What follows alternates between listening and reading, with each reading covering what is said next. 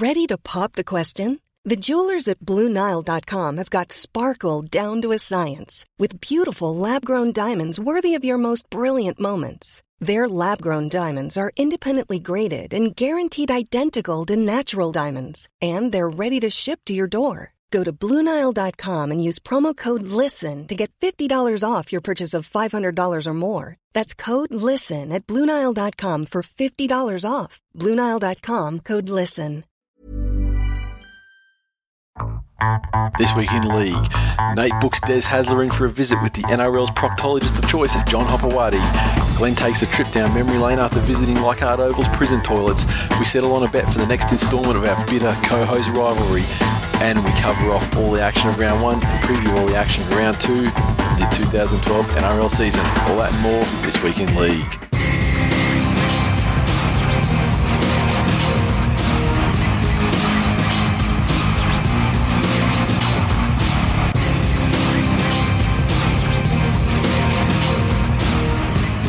Welcome to episode 77 of This Week in League. I'm Nate. And I'm Glenn.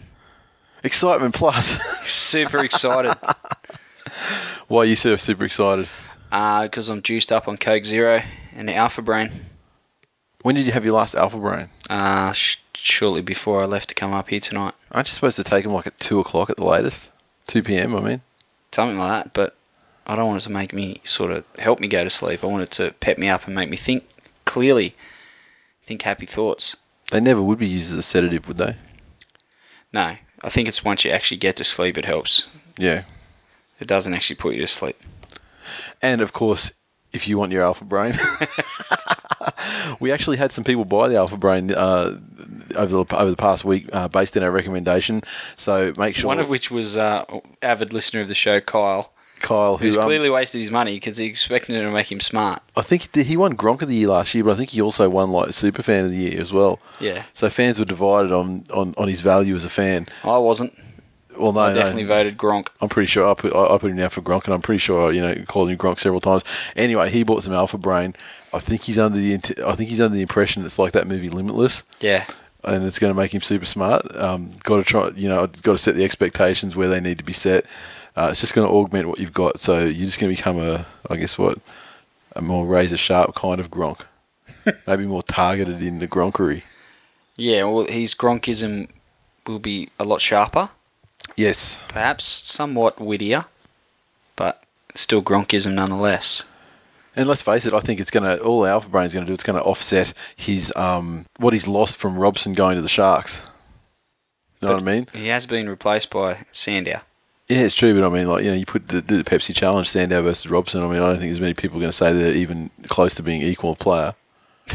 It's a Pepsi challenge. I like it. Yeah, Pepsi don't sponsor this show. no, they don't. Coke they Zero. should. They should. Coke Zero should. Well, Coke Zero have had their chance. We've been drinking it for fucking three seasons. Exactly right. I haven't seen them jump on board yet. No, it hasn't happened yet. But uh, look, Kyle, hope you enjoy Alpha Brain, even though you have wasted your money. Anyone else who wants to try Alpha Brain, Alpha Brain will probably have more success because you're generally starting on a higher sort of level than where Kyle is. Yeah, and if you want to get your Alpha Brain, like Kyle did, use the code TWIL and you will get 10% off your order. So, I mean, when what better way to try it out? You know, get a bit of a discount. Anyway, Damn straight. anyway, I don't have anything real. Any, we don't have any. It's too early in the season to have stories with the kids, and it's too early for Jackson to do anything. You went home on the weekend, so you don't know what he did, how he reacted to the Broncos game on Friday night. Yeah, he um he's been looking forward to the season.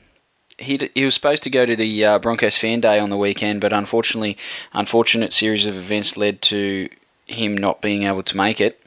And his um, I'm not sure he's he's he's picked Sam Thaiday as his new favourite player. He's not really sure. So that's replacing the retired Lockyer. Yeah, he's not really sure about this whole Lockyer retiring thing. He's getting a little bit confused about the whole situation. Uh, it'll be all better in Refusing round to 10. take his Lockie posters down. Yeah, it'll be all better in round 10. Doesn't matter. He'll be back. Oh, how will I explain that to the poor kid? It's going to confuse the hell out of him. Yeah, you're going to have to suffer an avalanche of losses, and then Lockie will come back. So, you know, it's good news and bad news. Yeah, I'm getting over it. Look, I'm still hearing about Lockie, and he hasn't. He's not going to play this season, in my opinion. And uh, the posters are still there. The life size one's still in the playroom. I could do without Lockie making a comeback. Thank you very much. Yeah, I don't care either way, honestly. Uh, if he does, so be it.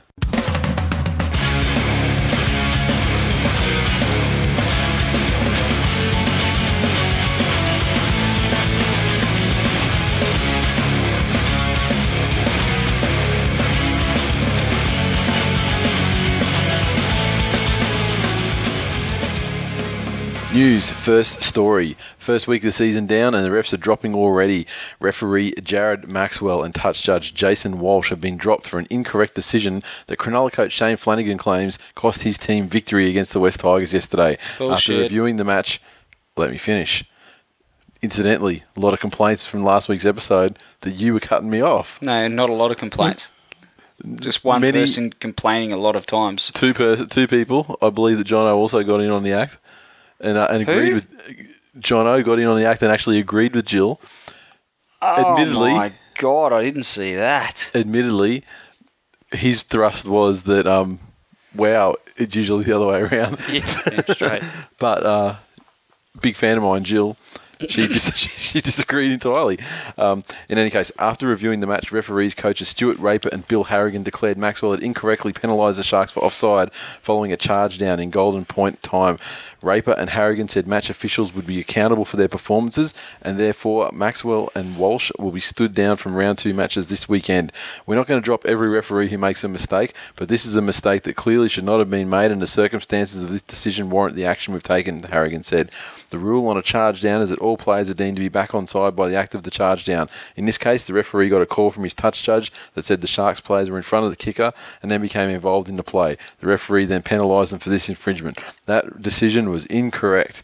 The players were no longer offside due to the act of the charge down. The touch judge and referee got that decision wrong. Now, this is the good part. The ruling should have been a knock on against the West Tigers, Benji Marshall, and a scrum feed to Cronulla. They looked at the eagle eye cam today and it proved that the West Tigers players were onside in their attempt to charge the ball down, so no problem there. But the simple fact is the Shark players were back, put back onside due to the charge down and should not have been penalised. Can I talk now? Yes. Excellent.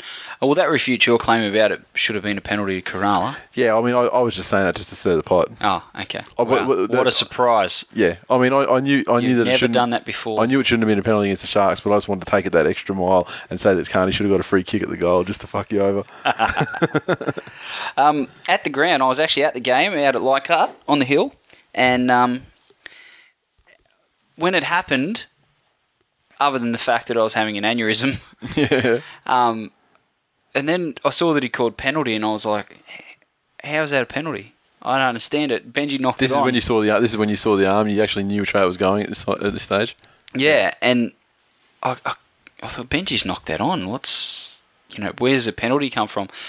And no one could really sort of get any wind of it. There was a guy with sportsies next to us, and he, even via the commentary, he wasn't getting a lot of clarification as to what the penalty was all about. So, a very very confusing decision, and certainly cost the Sharkies The game dearly, effectively the game. victory, Sorry. victory, and let's face it, the Sharkies victories are worth you know they're like hen's teeth. They each win is worth six. Well, I've already gone on record and said that I don't think that's going to be the case for the Sharkies this year, and they showed on the weekend they were very competitive. Can't win the tight games. Sorry? Can't win the tight games In round one. They're gone. Yeah, shot. Oh, you're such a. Uh, you're just a pot stirrer. And you said to me before we press record that history will reflect that, that, that Cronulla what lost that game. So, hello, pot. Yeah, I'll get to that. But yeah, no, it was a terrible decision, and it's one thing we said about Bill Harrigan all along is that he is making referees accountable for their mistakes. He's not really stopping the mistakes. He's not um, improving a lot of the quality of the refereeing on the field. But you know, referees are probably getting dropped at a rapid rate of knots that we haven't really seen before, and that much he has taken control of. But it's the quality that's going on on the field. You know, you don't want a situation where referees are being dropped because they are costing teams games. Um, you want the quality as a whole across the whole standard of refereeing for every game to, to be raised across the board. So um, that's what they really need to be working on, not just giving guys a slap on the wrist and dropping them for a week. Um, because, you know, how, what effect is that going to have on the Sharks? You know, Done. winless season coming right up. It's shattered their fragile psyche already. Todd Carney was down at Northies. He's already been blind drunk. He's in the watch house as we Oh, speak. God. That's terrible. that is terrible. There was a few uh, anti-Carney remarks out there, but all in all, um, yeah, I think I think Sharkies fans have got a lot to look forward to. I hope they, hopefully they get over the uh, the disappointment of, of some shitty refereeing that went against them, and, and realise that decisions like that sort of come and go, and sometimes they're in your favour, and you do take advantage of them. Um, Maybe it is a sign of a times. successful season for the for the Sharkies why is that? because this sort of shit only usually happens to Manly, and we go good. Oh, I knew you'd have to turn it around. Gold Coast, they've broken out another five-year contract. They've had such a massive success with the five-year contracts. You'll remember that they uh, shelled out five years on um, on Cartwright, and he immediately returned that that uh, faith with a spoon.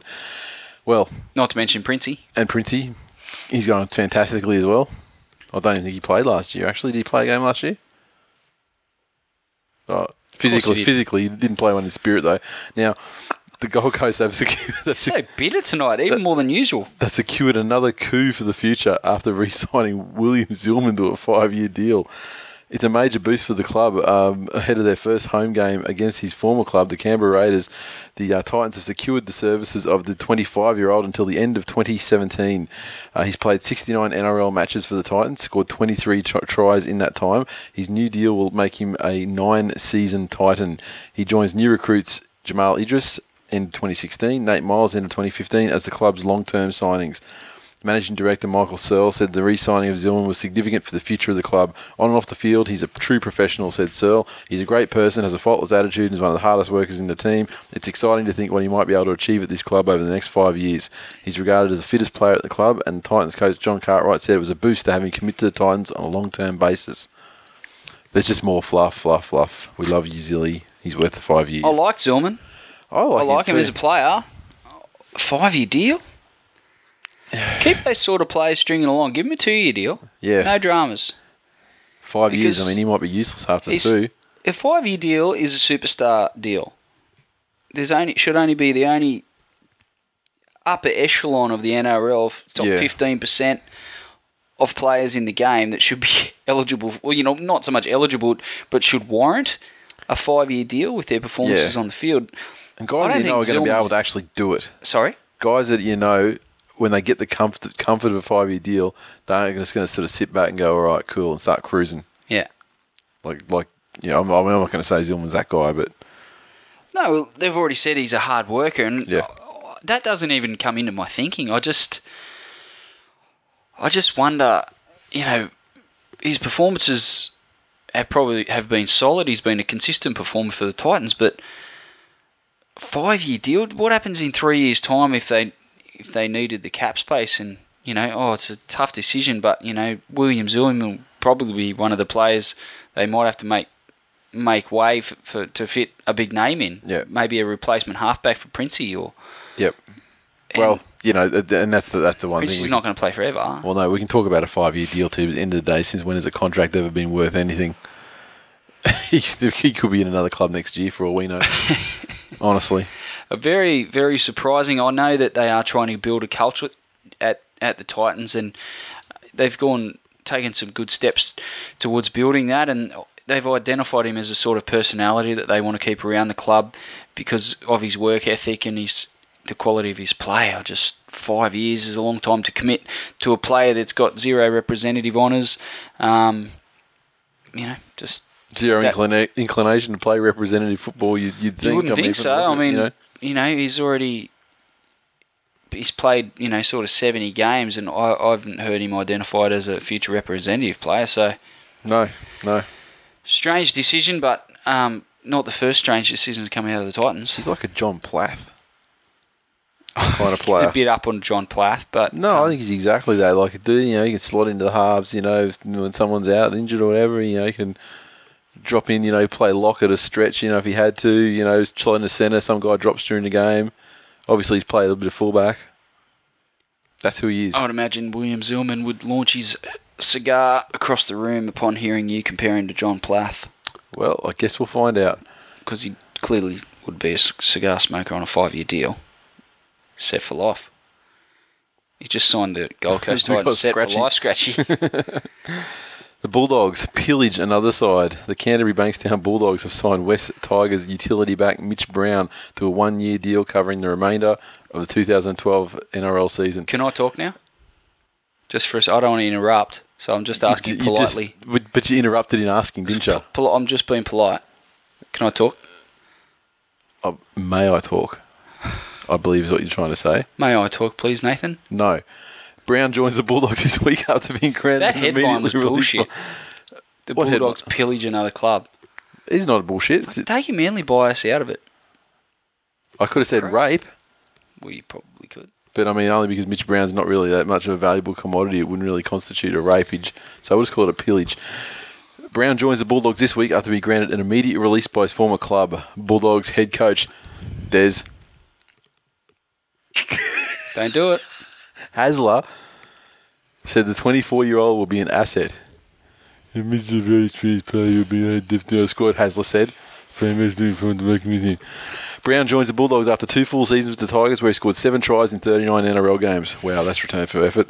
Prior to joining West Tigers, the former Australian schoolboy and Gymea Gorillas Jr. played three seasons for the Cronulla Sharks, making his first debut, first grade debut against Penrith in round 24 of 2006. I like Mitch Brown. You know, you do. You actually you were talking him up just last week. Doesn't really make many mistakes. Solid performer. He's uh, able to fill numerous positions in the back line. He's been a good utility for us. Filled in admirably at fullback, uh, wing, centre. Never let the club down. And um, it makes you wonder if a bit of salary crap pressure for the Tigers in the wake of the uh, Molson deal might be starting to, you know, they're feeling the pinch of that a little bit and got to shed a little bit of space. Why else would you shed a player one game into the season? Yeah, and, It's a bit and, retarded. and the crucial thing is for only the rest of this season. So it might be a bit of a Leon Fulton situation where he's like, rack off for a year, let us alleviate, let us alleviate our pressure, and you come back after that. And it's like Manly did the same thing with Ben Farrar as well. I mean, he went to Catalans for you know a couple of years, and then and, now he's back. Same thing. It was you know cap cap pressure after you know 2008 2009. So Yeah. Strange. I, I just don't know if he's going to play centre at the Dogs. I mean, that's good. is that an adequate replacement for Jamal Idris? Probably not. Well, no, he's not not even close. I mean, honestly, he's a utility player. I just Maybe find he it wants to be interesting that that's the decision they've come up with after you know they, they couldn't come up with that last year. The Dogs, Yeah. Well, yeah. so, which makes it even more feasible that the Tigers are trying to shed him to ease cap space and the Dogs bit and pardon the pun, the Dogs bit and he's going to find himself a bulldog. They're certainly getting a solid player. Uh, you know, good solid, solid performer. yeah. Doesn't like I said, doesn't not flashy. He's probably not going to win you games with his single-handed solo brilliance, but he's probably not going to lose you games for being you know not of first grade standard. So, be a good signing for the Dogs, and he'll be a consistent performer for him. He's kind of like Beau Ryan without the mistakes and without the tries. Yeah, He's just like you know. he's he's got a, a bit of a nice, reasonable uh, level of. Of median as far as his median line goes, whereas Beau's more uh, peaks and troughs. Yeah. In fact, he should be. Um, he shouldn't be called Mitch Brown. He should be called uh, Mitch Beige. I think would be a, a better name for him. Oh, God.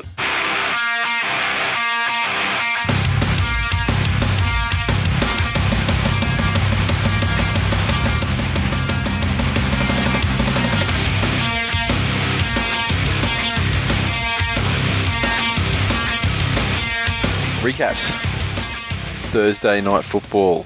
The first and probably only time we're going to see it this season. St George Illawarra 15 defeated Newcastle Knights 14. Of course, the battle between uh, Steve Price, the one that didn't get knocked out, and Wayne Bennett. Student versus teacher. You still can't let go of Steve Price in Origin. You are a bitter individual. oh, no, that's a good memory for me. That's not bitter. That's like that's almost like my happy You're place. just you're just full of hatred for everything and everyone. Sad. I know. It's a, it's it's a blessing and a curse um, for the Dragons. We had Matt Cooper and Brett Morris tries. Jamie Soward pranced his way to three goals, and he also got the crucial field goal in Golden Point extra time up against Newcastle with uh, McManus and Mullen scoring tries. Gidley scoring three goals.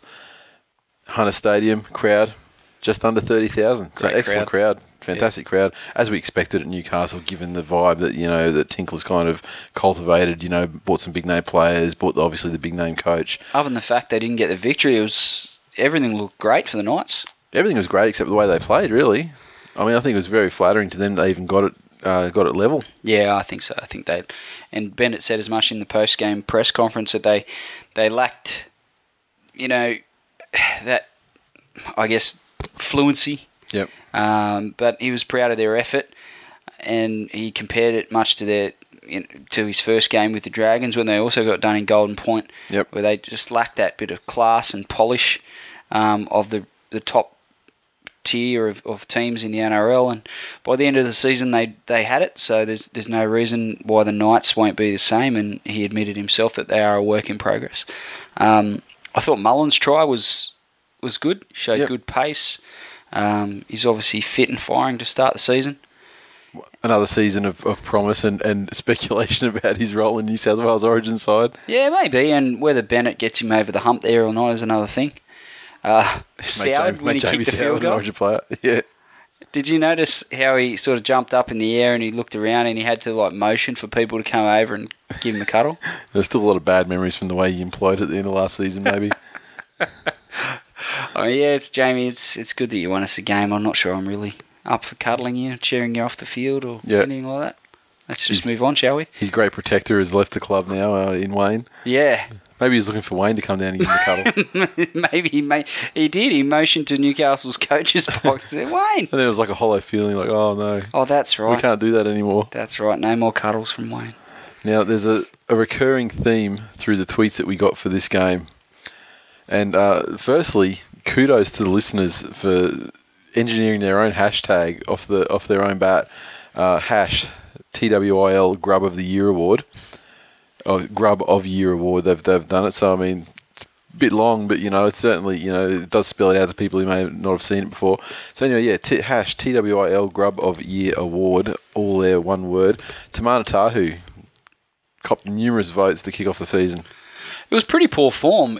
There's a bit of um, push and shove in a tackle, and he was obviously trying to play the ball. And St George was a few St George players, you know, hands in there, and Pry was on the deck, Yep. and he was in the way a little bit, I guess. Probably wasn't making a great effort to clear the ruck, but I'm sure he deserved a knee in the face. no, no, of course not. I mean, Tahu was basically trying to do a knee in the face to make it look like he was playing the ball, not the other way around. I mean, terrible. Um, you know, Twitter obviously exploded. You know, with uh, talk of send-offs and, and the rest of it. It looks like he's probably going to cop at least a week, I'd say. He's got it in his game, hasn't he? A brain Yeah, well, just this the thing. He never. I mean, I don't remember back in the day when he was like at his peak of his powers and he was playing Origin and everything. I mean, he did get an Origin after he came back, but that's you know, I don't count that. When he was at the peak of his powers, I don't remember him ever doing anything. And then you think since he came back from Union, he had the situation where he just blew up in that game against um you know with Parramatta where uh, where he did, you know push and shove. You Mm. Something know, happened got in Union. Yeah, I- I don't know if he the sheer boredom of the sport made him angry. just made him an angry dude. Yeah, yeah. Other tweets we got there at Troy underscore seventy nine said, "Great finish, but an ordinary game to watch. Would rather nail my testicles to the wall than watch the Dragons shit brand of footy." Wow. Well, I guess on that subject, the Dragons did did seem to uh, retain a lot of the Bennett era style of play. They took the two. Yeah, and in fact, So did in fact, the Newcastle. Knights did too. So clearly, those two sides are going to be a carbon copy of each other by the end of the season. It's going to come down to individual brilliance. And it came down to uh, also some of their set plays as well. Get it left and numbers and second man play or throw the face ball. Um, you know, very much the, the Bennett style. yep. And I'm not sure that the Knights, obviously, very early days, and they're still not as fluent at those attacking sort of plays that the Dragons were by the time he he'd finished his tenure at the club. But I thought Darius Boyd went pretty well. Yep. Um, he was he was solid without being spectacular, and all in all, it was a you know pretty exciting game. Golden Point to open the season, and Um, good to see the Knights obviously getting out there and with a bit of a uh, new era there and, and supporting the club and Yep. they've obviously got big expectations and you know they've got the playing personnel the guy you know they've got the money behind them now and they've certainly got the man to lead the way in Bennett so all signs point to a decent year for the Knights Just also like to point out that Steve Price has put his mark on the Dragons side with Matt Cooper actually passing the ball. Clearly, that's a Yeah. set play that he's that he's worked on hard in the off season. I tell you what his his odds for coach of the year are shortened If it, if he keeps passing the ball, See, I yeah. mean, Wayne Bennett did make um, Jamie Soward an Origin player, but he could never make Matt Matt Cooper pass the ball. exactly biggest failure probably of his uh, coaching career. Steve Price could probably retire now. Yeah, we got another one He's achieved the impossible. Aussie one one one one ninety eight. A lot of numbers there, son. I think it's clear Steve Price is greater than Wayne Bennett. Go the Dragons. Oh, I've got nothing to say to that. We'll be getting better acquainted over the course of the season, I'm sure. I imagine so. At Jar TV, I wonder how Darren feels being the third best player on the sideline. That's very true. Oh, a bit of a touching moment with uh, Joey handing the trophy over to Darren at the start of the game. Flew in on a chopper. Yep. Joey, Yep. that's magnificent. He wasn't real um, wasn't real keen on the chopper, I don't think. No. A bit of a white knuckle ride for him. At Manly Brett. So far, same shit, different coach for the Knights. Friggin' idiot should have known better than to tip them. And that's where that hate comes from, clearly. He spelled it out for us completely. No questions asked. Anything else to add for this game? No, I think I think we've pretty much got it covered. The Dragons showed that they're going to be, um, you know, that gritty team that can grind out a win, and their defence was fairly solid, as you would expect. And, and Newcastle showed that there's a fair bit of work that, there to do, but you know that Bennett will be working behind the scenes. And And far too early to see how they're going to handle the odd uh, lodgement in their esophagus later towards the season. Later towards the end of the season, I think. who are Dragons. you talking about? Dragons. Oh, okay. I was going to say, geez, you've lumbered the Knights in with that now. Wayne Bennett's not the choker, man. Yeah, I was gonna say, Dra- how did Bennett get attached to that? No, don't get, don't get me wrong. No, no. Friday night football. Brisbane Broncos eighteen defeated Parramatta Eels six. Teddy Bear Hannant, Peter Wallace, Jharal Yow Yeh scored tries. Corey Parker three goals. Parramatta on the other hand, they had a very early try to Sandow and a bo- and a goal to Luke Burt. Parramatta Stadium, pissing rain. Eleven thousand three hundred ninety nine was the crowd. two halves, one from either club with, you know, different levels of experience, but I thought you were say similar. it was like a game of two halves. like then the first half was five minutes and the second half was seventy-five minutes. no, not quite. I thought um, Corey Norman, obviously with the biggest boots in rugby league to fill, um, I feel like he acquitted himself quite well. Set up a try, He did okay, yeah. and um, you know he wasn't wasn't spectacular, and he wasn't Darren Lockyer, but he um, he acquitted himself very well. I think the Broncos fans were pretty happy with him. Um, Chris Sandow, on the other hand, scored a try after a few minutes, and yeah, about five minutes in, if that that. was about yeah. it. Yep. And uh, yeah, obviously we had some Parramatta fans blowing up about him. Um, Already, as para fans do. Yeah, yeah. And when we say Param fans, we mean Paraman, 1973, Kyle the Gronk. Um, what else do we get here from the Twitter that follows? We had uh, SHS Mike, formerly the artist formerly known as Solzy, who invented the hashtag Pashitic. And uh, he said that the Broncos side, side looks like a bunch of yellow Power Rangers. I like their jerseys. I'm going to buy Jackson one. Yeah, um, Only because his favourite colour is yellow. and he loves the our, Broncos. Another one of our listeners did say that uh, that they got one, and in person, it's not as bright yellow or whatever as it appeared to be on TV. So it's it's not as bad as um, you would think. Yeah, I, I didn't find it bad at all. I thought they were good, nice. I thought they were good jerseys. Know, I think, oh, nice. I mean, but I mean, like you heard, I'd heard in the lead up through the week that they're an abomination, and they're certainly not Oh, that. I no, mean, they're they- definitely not. they But I like that anything like when they West did that Tigers Livestrong jersey. Yeah, I love knew you, that. I knew you were going to bring up Lance. I knew it. it just goes back to the weekend when you're half on about your fucking Livestrong bracelet. Are we going to go there, righto? That manky, I Um, mean that, that manky grey grey yellow bracelet you've got on your arm. Not, where's it grey? It's just like you know, it's just like the, the just a, sheen of wear that you know. When's the last time that thing was off your arm? It's well, I don't know. I've been taking. Hasn't it been off your I arm got, my, I got took it off when I got my tattoo on my arm there. That's about the only time I've ever taken it off. Hasn't been off your arm since Lance Thompson. Lance, Lance Thompson. Lance, Lance, Lance Thompson, footy on brain. Since Lance, Lance Armstrong had two balls. That's about right. That's about correct. Look, I thought the Broncos um, showed what we expected. They, they showed that they're going to be competitive. Um, they're going to defend well. They're going to be gritty, and they'll win games with their effort. And when you put their effort into to Parramatta, you know, being Parramatta, Yep. really. They missed Jarryd Hayne, obviously, but how much was he going? How much does he bring to the team? You know, he's going to bring a few errors as, as well as a few spectacular plays. They um they miss Willie Tonga as well and his i- impetus in attack. But um, so there's you know there's still positives to come for Parramatta and whether they can put it all together and gel um, gel that attack together. Ben Roberts got hurt as well. I don't know Yep. how long he's out for, if, if at all, but he had Yeah, limped off with a hamstring injury. So their halves combination didn't really get a, even a full game to, to try and gel together in first grade. And, you know, that's going to be the key. Halves for Parramatta, it's been the key for a number of seasons now. And, um, And so far, no good. no, well, if their halves don't gel, then they're back to square one and get the ball to Jarryd. And that hasn't worked for a couple of years. So. No, no, that's always the default plan. But um, yeah, I'd say same shit, different year for Parramatta. But they actually had a really good win against the Warriors first up last year in New Zealand. Remember? so, so didn't start till the second. Great second game.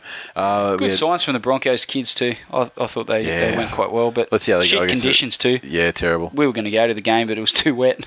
so we just stayed at the pub and drank. Yes. Uh, okay, and Gillian Rose Tate on Twitter said uh, she targeted you about you tipping the Eels to win that game. She said, Yes. "Wow, that alpha brain shit must be as useless as Glenn." I told you it doesn't make stupid people smart, Gillian. Aaron Louise Tate. We don't need the other 25 rounds. Just call it now. Broncos Premiers 2012. Hmm. Please. Tell those two are related. Yeah. And we've got C Leeds 24, another Broncos fan. The Eels won't be competitive this season. Never look like scoring versus the Broncos. Only got the try through a Beal mistake. That's true. That's that. That is. It's true. Can't argue with that. Cannot argue. Okay, Saturday, the Melbourne Storm 24 defeated Canberra 19 in front of a magnificent crowd of 7,862 at Canberra Stadium. We had uh, Billy Slater with a double, Cooper Cronk and uh, O'Neill scoring tries. What Cam was the temperature down there? I know I've just cut you off again, and I apologise, Nathan. This just happens every episode. I'm used to it. Any idea how freaking cold it was down there? I know it pissed with rain the whole It looked game. rain. It looked rainy. It didn't look cold. I didn't see snow, but it looked rainy. It was. I mean, it, it was worse. well, some, I mean, it's round one. it was worse conditions down there than it was in Sydney itself. Yeah. I mean, you know, they got flooding and everything down around there as well. So Yeah, that's it was, true. It was bucketing. Um, so yeah, we're just yeah, just joking about the crowd. Uh, where, where I was up to, Cam Smith four goals. Canberra their 19 points came up with uh, Buttress, Fensom, and McCrone tries. Croker got three goals, and Dugan with a wobbly looking field goal. Um, Canberra started off poorly. Middle portion of the game was fantastic. Got the lead even, got got it even, then got the lead with a wobbly old field goal from Dugan. It's like he whacked it over with his rat's tail. Yeah, and it just and it felt like I'm not sure if it was the next set of six, but it sure felt like it. And then Storm length the field and ultimately score a try Yeah, they've, they've got it in their game, the Storm, to to win. have teams feel their wrath. but again, the old the old chestnut Billy Slater Yeah. Just manages to, to be in the right place at the right time and, and get the win. You know, hasn't he made a miraculous recovery from his shoulder or his collarbone that he hurt in the Four Nations? They were talking about him being out for a real long. He was a surprise to be selected for this game. I think. And then, was- yeah. he's playing round one and winning the game for him. That's decent effort. But the Raiders showed that you know they're one of those teams in the comp, and there's there's a couple of them that a lot of talent. They've got a genuine superstar in Dugan. Um, they've got some good forwards. That I just I don't know that they've got a, a real forward leader. I think that you know they've got Brett White and Shillington, and they're good.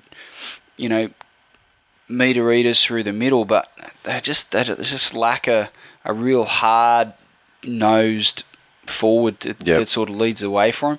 And that sometimes when you do come through adversity in a game that and especially against a team like the Storm when they start to turn the screws and you need someone to sort of lead the way and, and try and push through that Um, I just don't know that any of the Canberra forwards have that trait.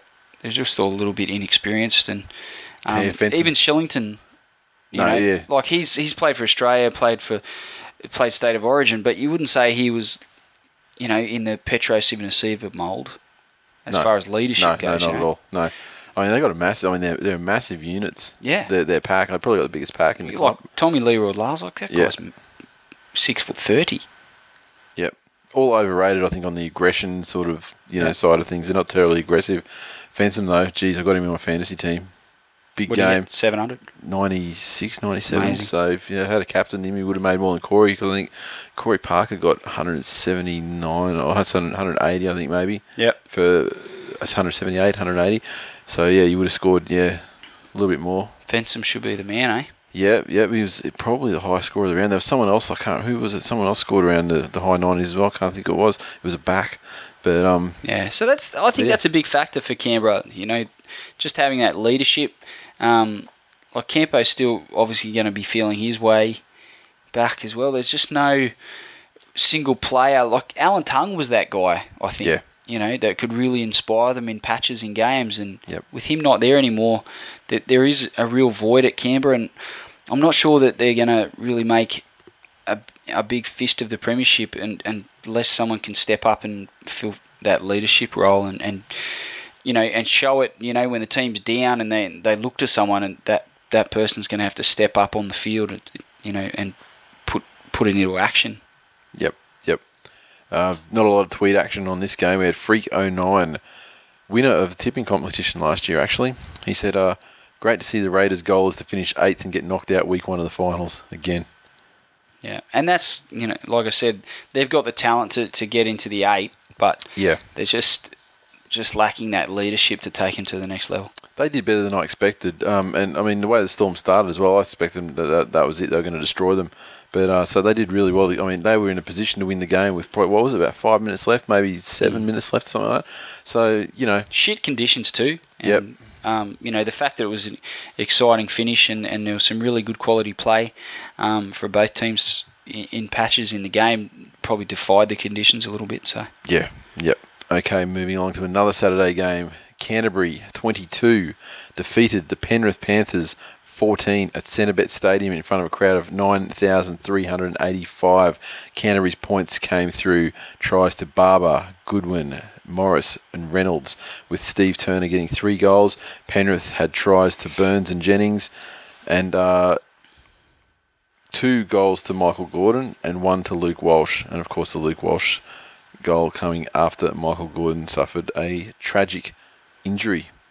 poor bastard, eh? Yeah, yeah, Like at one stage, he, you know, probably in the preseason, he would have thought he was a, a lock for the fullback position, should have been. Yeah, and and probably rightfully so, given his form yep, in recent seasons. But now it looks like it's Lockie's Lockie Coote's to lose. yep. And he's gone. He's Gonski for what? Probably three months. Yep. with a broken leg, fractured leg. So uh, yeah, not good. Um, and the other big story out of this game was obviously the Frank Pritchard tackle, yes, which he's facing at least a week on sideline for. yep, very divided. I mean, people. Some What people saying, take? "Oh, I thought you know it was." I see. I don't mind that sort of stuff. So. It depends what happens to. Like if it happened to my team, I'd probably be screaming bloody murder. Yeah. But you know, Sure, you would be. It's, it's just like a lot of people were likening it to the uh, the Dwyer one from that, that epic final, you know, couple Yeah, that's that's ago. a good comparison. And that Dwyer one, I still maintain Should have been a penalty. that if that, I don't think I mean, I don't think it should have been because I like that sort of stuff. But I think, but w- what I mean is, if that had have happened in a regular game like round thirteen, when the score was like, you know, someone was up by. 16 points and it didn't mean anything and it wasn't like this epic thing in the context of the last three minutes of the match or whatever I still maintain that that probably would have been a, a, he would have been on report and it would have been a penalty all day. Yeah. Because I mean, the fact is, it was a shoulder charge, but he smacked him, you know, straight Well, in the, the, face. the rule shoulder. is contact with the head, yeah, and it doesn't have to be intent. and There it, doesn't yeah, have to be intent there. It I'm doesn't sure have to be your arm. You know, it can be your shoulder. It could be, you know, you know, if there's evidence of intent, that's going to count against you at the judiciary. But for it to go on report or be penalised or, or for you to be sent off for it in extreme case, it, it doesn't have to be intent. no, exactly. And I mean, they, they, you know, there's no no charge really. Like, you know, I don't think there is like you know intentional. I mean, you got like you know No. you're careless and you're reckless and words Yeah. like that, which don't imply that you know you actually meant to do it. You know, um, it's only the grading, you know, obviously a very severe grading if the, if Yeah. there was serious evidence of intent. But um, I, I'm in a same a similar position as yourself. I, I think those sort of hits, you know, while and they're, they're spectacular and they, they are a good thing for the game. But when there is contact with the head, then it's a fine line. If you let you know if you let that tackle go. And you let the Dwyer tackle go, then and the next one's a, a, a five mil worse. So Yeah. does that mean you go, oh, kind of let that go? That's okay. And before you know it, eventually you've got you know it's just like John Hopoate throwing putting that stinger on on Galloway when he played for the Sharks, where he's come flying out of the I line think that's a little bit more elbow. than five mil, but I take your point. no, I mean that's where you end up. Yeah, It's a yeah. slippery slope. It is a very slippery slope. So I would imagine the NRL will, will clamp down on it fairly well. I'm, I'm hoping, and and You you, know, unfortunately, you know, for Doggies fans and for, and for Pritchard as well, I think he's, he's going to have to sit at least a week or two. I'd say, yeah, he's looking at a week at least. Uh, what do we got here from the guys in Twitter? We got uh, Captain Kickass. He's underscore Captain Kickass. He said, uh, Romulo, one try assist from the first touch, five hidden forward passes, two and a half bell ringers. Off season's done wonders for him. Well, damn straight, and uh, you know, you're loath to give Desi much credit. I'll give Desi, I'll give Desi no credit. No credit whatsoever. We've been giving the Ottoman credit for two whole seasons, mate. Or pretty much two whole seasons. So That's right, but he I dare say it's got nothing to do. Well, he was he was getting picked at the end of the year. I give Dymock all the credit. Maybe Dymock's doing the selections. Uh, maybe it's probably the only thing he's doing. Maybe emptying out the bins, making coffees. Desi's busy out in the dats and Sunny, sitting in the car park, Yep. stalking people. outside Foran's house, trying No to doubt. trying to give him a contract. No doubt. Outside Stewart House at Manly. That's where the Stewarts live, apparently. Yeah, up on the up at the head there on the beach. Yeah. At Hillier said, could, could Hasler's defection really have been because he wanted to coach the Ottoman? He sure gave the great man a lot of game time, or a ton clearly of the game best time, player Des Hasler's ever coached in the last month. in the last seven days. Yeah, yeah, and last exactly, exactly. And Chris Walgren has said, uh, Jammer Graham is greater than Sam Burgess and Gareth Ellis. Huge game off the bench. That's rosy coloured glasses right there. I mean, that's that's a Saying any any player, any player of any nationality is better than Gareth Ellis is. You, you just need to be locked away in a padded cell. I'm sorry. What about Benji? Is he better? Better than Gareth? Yeah. Benji's on a different level, mate. You got to understand. So what you're saying? He's better than Gareth, and just validates everything you just said. James, I'm not. I don't agree that James, James Graham's not. Be, is, is he's not better than either of those players yet. He may he, he may ultimately be, but I think that's a very rosy coloured uh, glasses look on things from a, from a clear, clearly a doggy supporter who wants him to be worth the investment that they made. Oh, I imagine so, but you only have to look at the way Burgess played tonight and the way Gareth played on the weekend. That Exactly. and Burgess had his issues with injuries, and, and I guess Gareth has as well. But um, I haven't seen Gareth Ellis have a bad game. No, and also, I mean, he's saying this on Saturday night when that game took place, and so he didn't have the benefit of seeing the Sam Burgess and Gareth Ellis performances on the weekend, which are both superior. But um, we still appreciate we still appreciate your input. Not Even shitting though on we you. just refuted everything you said. yeah, yeah, I'm not not shitting on Continue you. to tweet at us. yeah, exactly. I'm surprised there were a lot of usual doggy suspects that didn't even tweet in this in this. Probably uh, because they're just getting sick of everything they say about the dogs being poo-pooed by you, and, and with a you know hash fuck Des Hasler. I didn't start that hashtag. I know you didn't, Although sure you we were down in it. Sydney, we were down in Sydney, and I wish I had been on. Twi- I mean, my the only for the fact that my phone was dead that I couldn't participate, and then so I, I get some juice into the phone, and what do you know? There's all these tweets at me. You know, where where are you? You you you be loving this tonight. apparently, um, yeah, apparently got pretty heated. Yeah, I um, Doggies were copping it, or Hasler in clearly I was in the same boat. I gave uh, some serious consideration to making the trek out to Penrith and watching that game, but Yeah, the weather scared me away. yeah, probably a good thing you didn't. Why? Because we- had my people We had a great night. riff. Had a great night drinking it. I did. I had a great night after you left. Had awesome feed. Was a good feed. yes, yes, it was. With drunk people being drunk idiots. Yes, It was a good times. something I do best. Exactly. Moving right along to the final game on Saturday. We had a massive upset in my eyes. Gold Coast Titans 18 defeated the North Queensland Cowboys zip at Dairy Farmers Stadium in front of a crowd of 16,311. Gold Coast points came through a double to Jamal Idris and of course Steve Michaels, greatest player ever lived, and Scotty Prince got three goals. And uh, the scorers for North Queensland were zero, not a solitary What a point. disgrace of a performance from a team Yeah. that with so much expectation, and you know what the fans four. are like up there. And this was also kind of like a fortressy sort of vibe for them. I mean, they lost towards the end of the season when Thurston came back from the injury. I think they dropped some games, but up to a certain point, they were undefeated through the season Mm-hmm. in dairy farmers, and it was actually a a competitive advantage for them. I just, if I was a North Queensland Cowboys fan and I spent the whole off season looking at their recruitment and all the positives that they had to, to go into this season with, and I paid my membership, and I got my seat, and I drove from fucking wherever most of their fans drive from. Did you bring your Yeah. beer along? And I mean, you know, one of our great listeners, or you know, he drives up from Longreach. I mean, I don't think he drove up for this one, but I mean, thank thank fuck for that, quite frankly, because he probably would have ran, just ran it into a tree on the way home. just there, like there was a. It's round one, so you expect an element of handling errors in your game, and you don't expect the team's attack to be as as crisp as, as what it would be in you know in a few weeks' time. But geez, you'd expect you'd expect a bit more effort than that Well, you expect a for lot. round one. You know, I mean, th- this is the thing. Yeah, I mean that, like you said, the effort. It didn't seem like the effort was even there. I mean, like the execution. It's round one. Okay, execution can go awry. You know, whatever. But they were just like they had nothing, literally nothing. And our our Titans supporting listeners want us to say that you know the Gold Coast Titans defended like a you know a resolute brick wall and and they've turned it around so massively. But they got to. You, you can't rule out how bad the Cowboys that's were. That's right. I mean, and yes, they they held the Cowboys scoreless, and that is they should be commended for that. But when they played against a team that completed thirty one percent Yeah.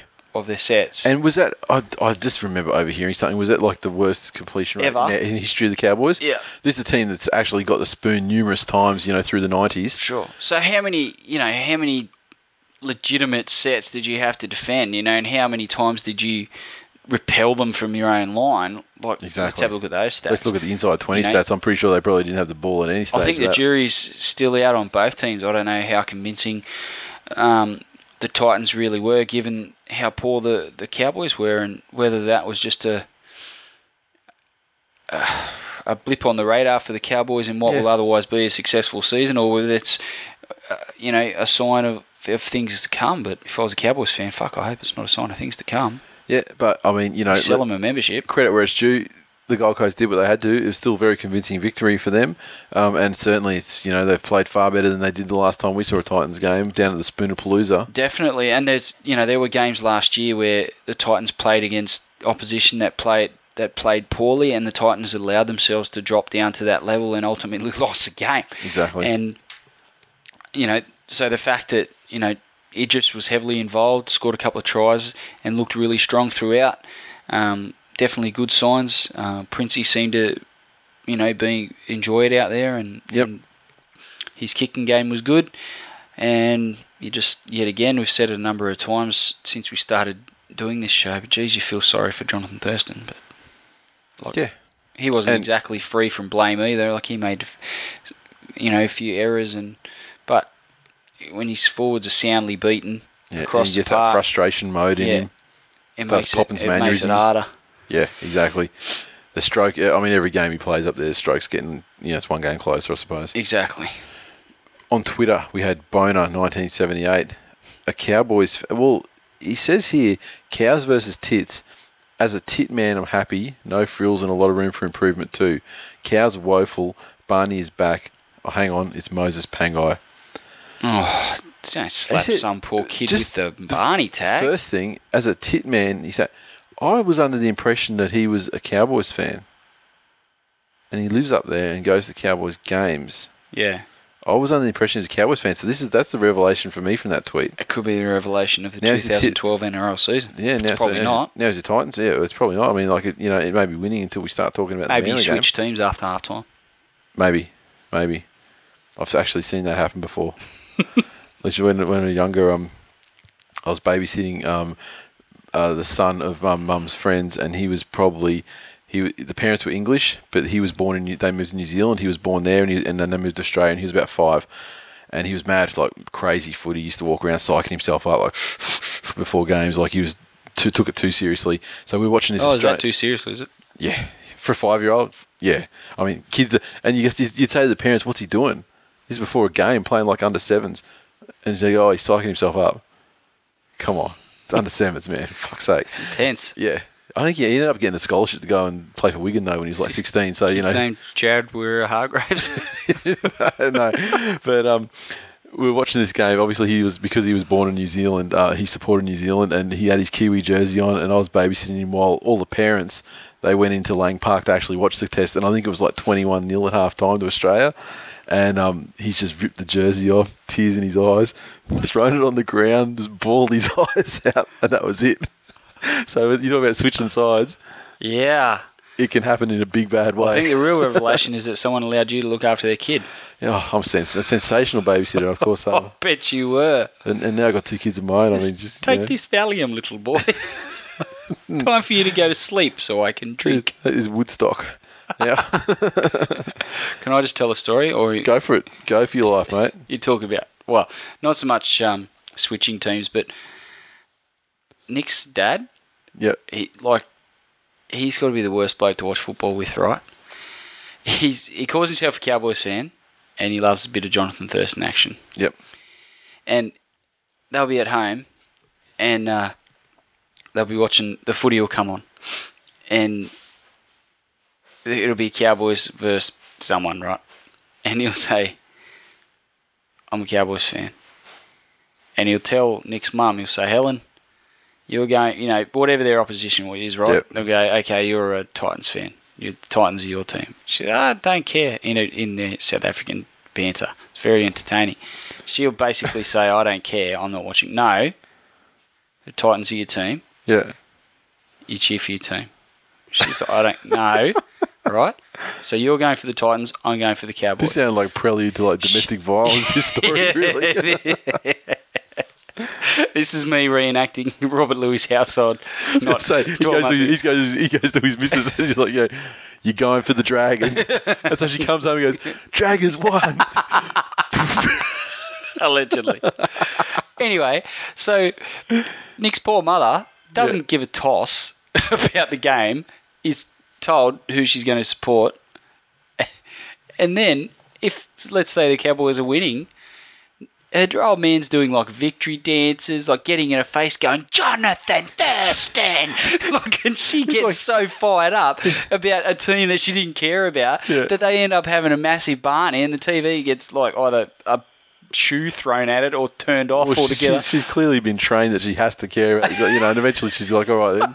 You know, there's, there's the first time that the, uh, the the team was beating the cow, which is probably like, wow, this really gives me the shits. I think I'm going to actually, you yeah, know, I can and use that's the thing. If she says anything, oh no, I wasn't going for the Cowboys. Far out.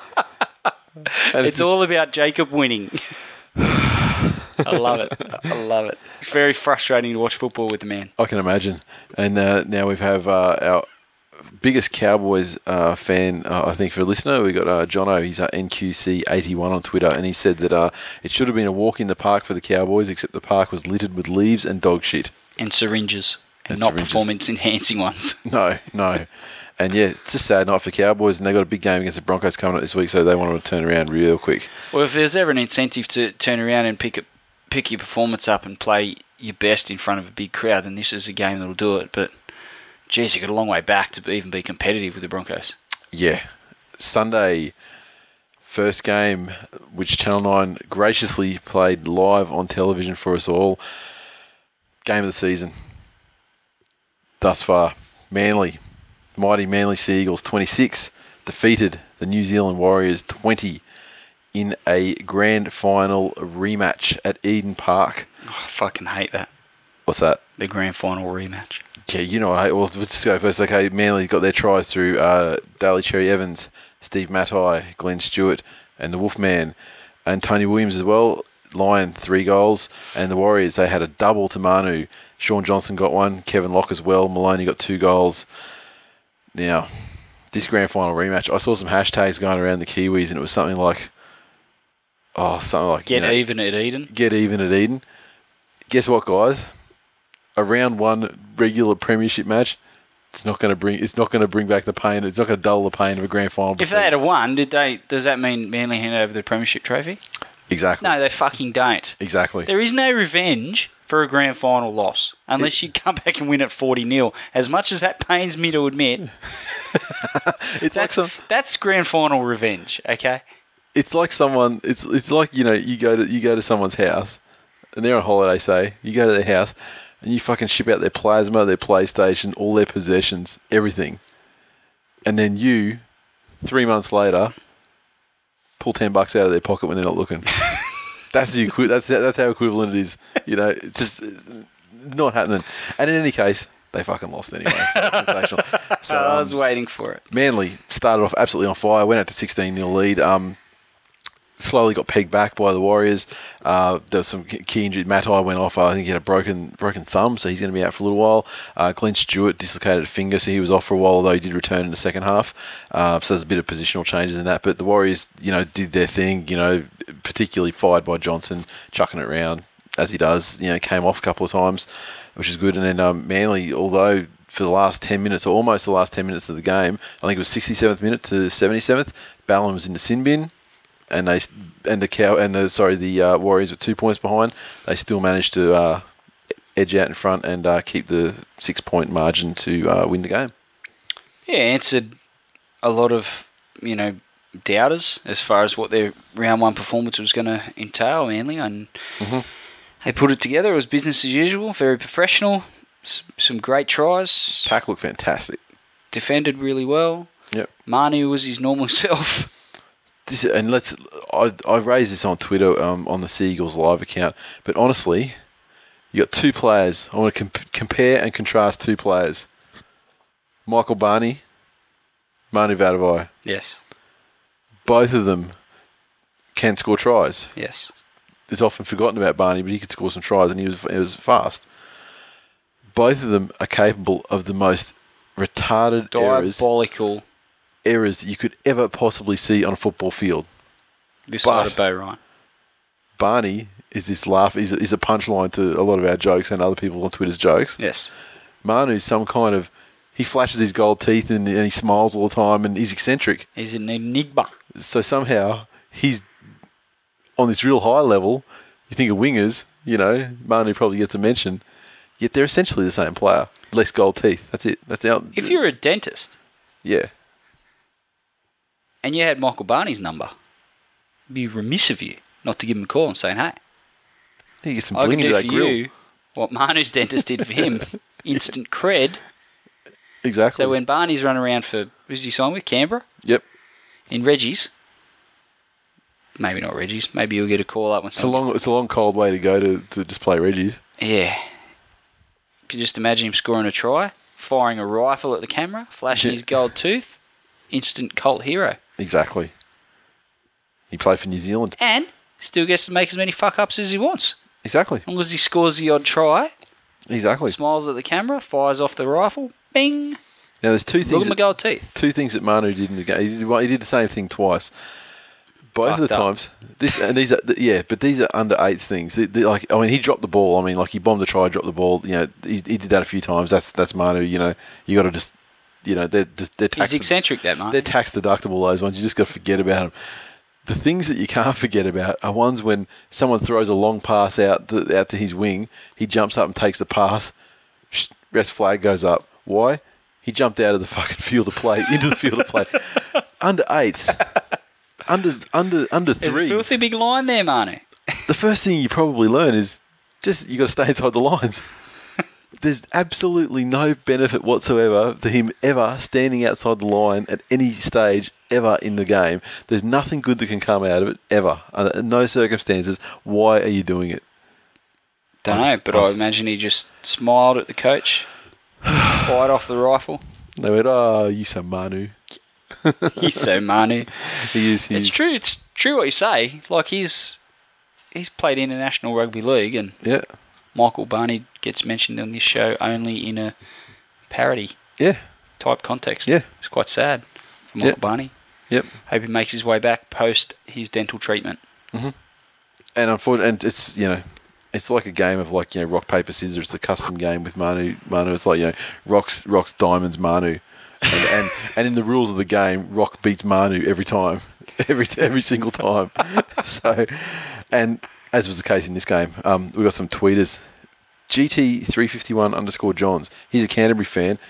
Dead silent during the Canterbury game. He's piped up in this one and said that, uh, well, to preface that, a lot of people on Twitter, it was just like, oh my God, how good was that game? That was amazing. It was the best game of the year, blah, blah, blah. So he said it would have been better if those grubby six on one cheating, pink and white wearing twats weren't involved.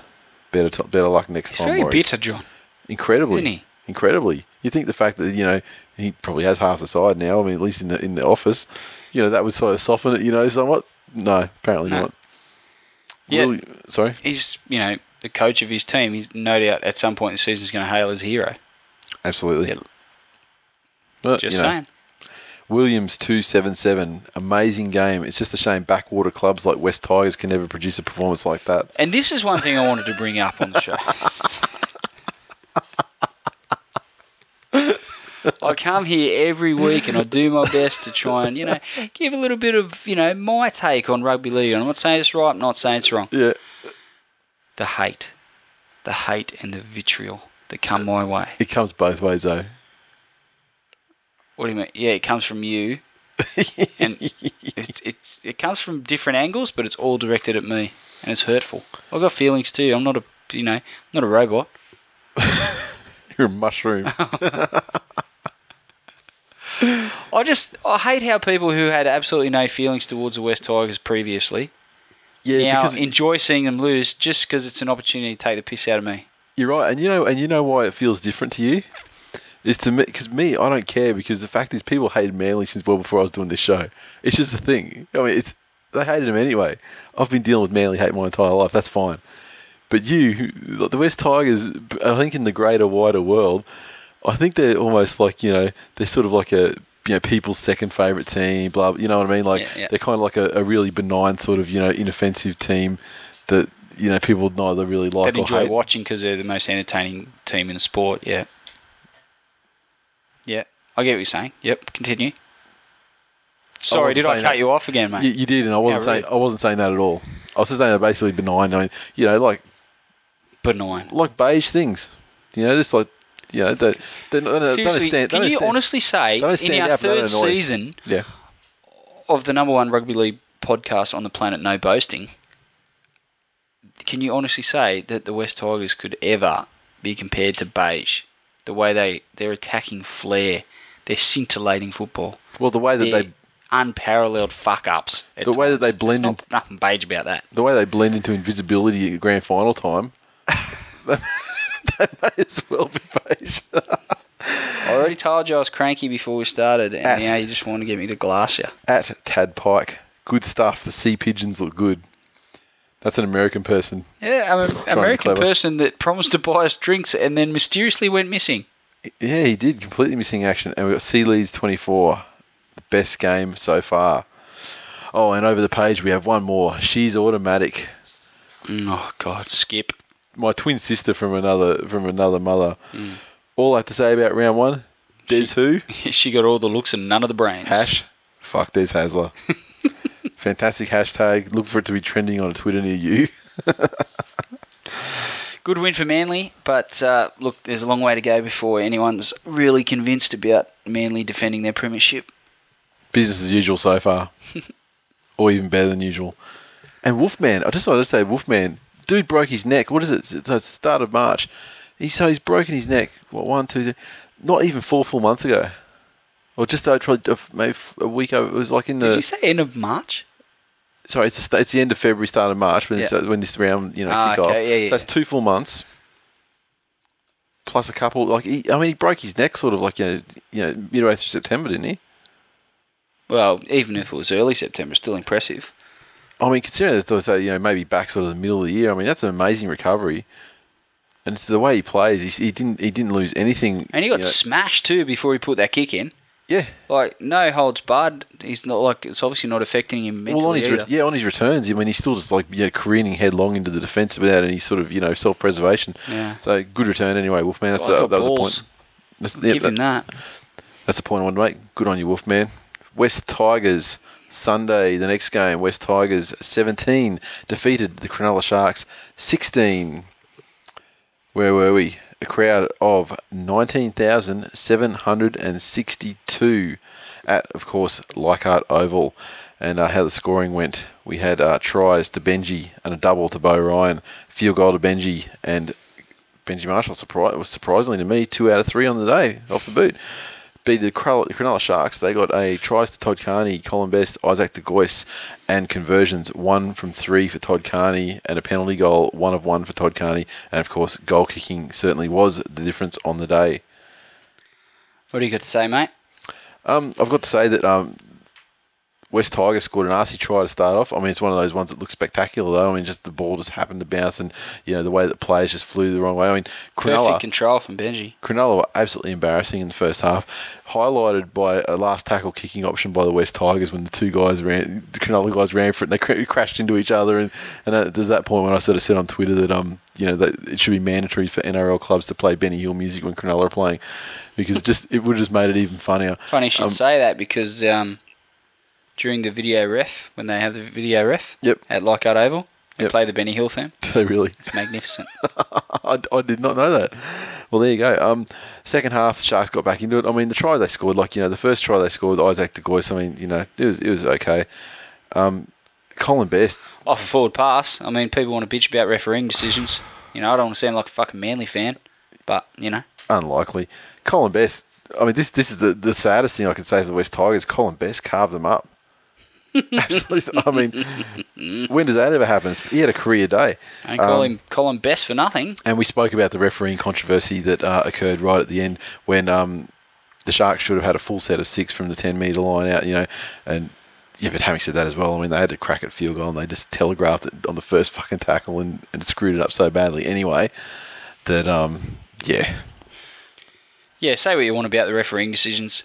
that's Um, sorry. I was just saying what I wanted. Yeah, Cronulla, Cronulla had every opportunity to win the game and, and and didn't, and was still denied yet further opportunity to uh, to close it out. And I'm not going to take that away from them, but can't do anything about it. You get those decisions go against you sometimes, and they'll um, no doubt be the recipient of uh, a more positive result due to the refereeing's uh, incompetence. But Yep. all in all, the Tigers were poor. I thought This was one did of those games. things, but and it's actually Cronulla. they- These tend to happen against Cronulla too. I think yeah, there was that game. There's always a game where we season. sort of say, like, you know, Cronulla should have won that game. the one yeah they got totally robbed against us. Not last season, the season before. was it that long ago? I thought it was even last season. No, I think it was the one before. Okay. Um, yeah, I remember copying finals. it from you then. Yeah, yeah. Yeah. Was when Shark, poor old Shark, was robbed. Always robbed against the Tigers. Yeah, it's clearly a obviously- Tiger-centric agenda on the NRL. I mean, the Tigers showed, you know, I mean, this showed uh, first of all they're still on track for undefeated premiership, um, which is the main thing. That's our main goal for the season. Sheensy probably not saying it publicly, but last time I had a word with him, that's what he was saying. Um, they overcome adversity. I mean, Tedesco, hot sauce, thirty minutes gone, kiss of death, Blakely. yeah, yeah, exactly. Uh, so for all those people who That is the put- revelation of the season. So the yeah, so the bookies um, you know, will be returning bets for everyone who cashed in Tedesco as their uh, revelation season. And let me tell you, there were a lot of people who did. Damn He was, straight. he was your second choice. I mean, you eventually when when when pinned down for a one one answer, you you came out with Adam Blair. But prior to that, you were juggling Tedesco's balls in the air as well. I was, and uh, wow, he looked good. The Moltzen sniper has struck again from the grassy knoll. I actually said at the ground is it was um, it was almost identical to Moltzen's one, Yeah, and although having said that, Moltzen I think it was coming up in defence if I'm not mistaken. no, I think- he was trotting. it- I think he was trotting it back on a last tackle kick. Was it like a, a, a return from Oh. the last tackle kick, and then Yeah. he's just the way sort he fell with no one around him, Yeah, that much was identical. I, yeah, I think he was running to pick up a ball, and he just sort of just yeah, boom. Yeah, it's, it's hard to watch, especially a young kid with so much promise. He would have been so uh, ecstatic to be playing his first NRL game, and it was tragic to see him get hurt. You never want to see any player get hurt. Tell you another thing as well, totally unrelated to the first grade game. Um, half time in the twenties, Yeah.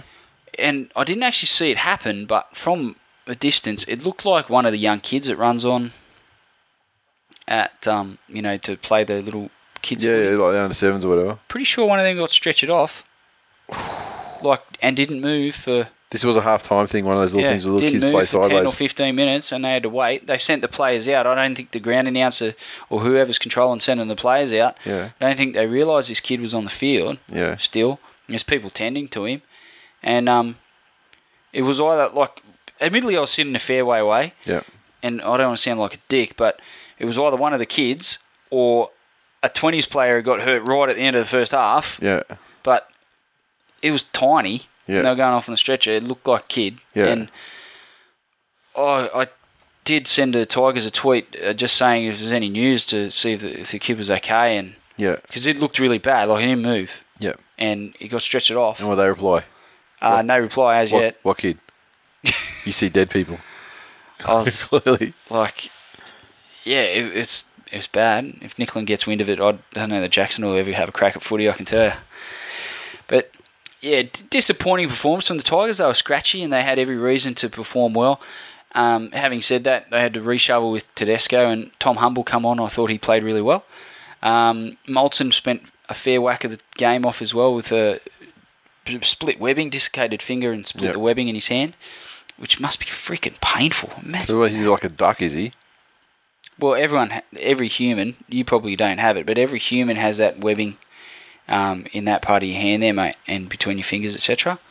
You probably don't have And it how does one- a and ha- and ha- cyborg that doesn't have feelings. And how does one? And how does one split the webbing? Well, if you dislocate your finger, if you maybe if you're going to get make a tackle, and you dislocate your finger here, then that probably extends Sounds like a dislocated finger, really. Sounds like the biggest problem you'd have in that scenario. Yeah, but your finger can go back in. You could probably strap it up and be okay. But if you've split your Donald Duck, look out. Poor Moltzen. Um, also the heat as well. It was freaking hot. First game of the season. Yeah, Um, this is like the day after. breaks, I, I, I flew home the night before. Sorry, It was pit cold and rainy. it was. And literally, I when we got there, we sat down on the um, on the perfectly uh, manufactured bench seats around the just below the hill there on, at Leichhardt. I sat there five minutes before I had to get up and go get some sunscreen because I was getting scorched.